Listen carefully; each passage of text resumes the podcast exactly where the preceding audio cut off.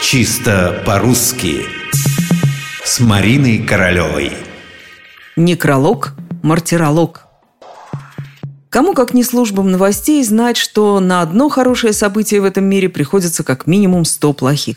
То есть самих радостных событий наверняка много, но они редко становятся поводом для новостей.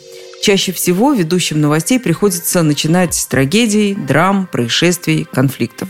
И смерть, как не цинично это прозвучит, тоже часто становится новостным поводом. А с другой стороны, кто-то же должен об этом сообщить. Вот журналист уже подбирает материал, пишет некролог. Да, именно некролог.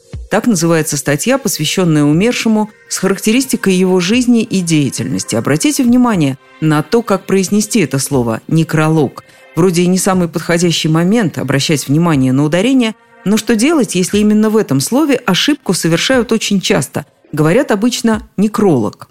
Между тем, такое ударение, неправильное с точки зрения русского языка, действительно существует, но в сербско-хорватском языке, а во всех остальных славянских языках – некролог. Понятно, что слово иностранное, по происхождению западноевропейское. В русских словарях оно появилось только лишь в середине XIX века. Во французском языке, например, были слова «некрологи», что значило «некролог», и «некролог». Так обозначали автора некролога. Похожие слова были и в немецком языке, и в итальянском, и в испанском, а восходит слово к средневековому латинскому «некрологиум», которое, в свою очередь, образовалось из двух греческих слов «некрос» – умерший мертвый, и «эология» – похвальная речь. Вот он откуда некролог.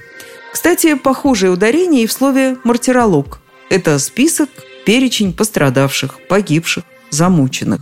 Скорбный список, мартиролог – от греческого «мартус» – мученик, и «логос» – слово, мартиролог и некролог –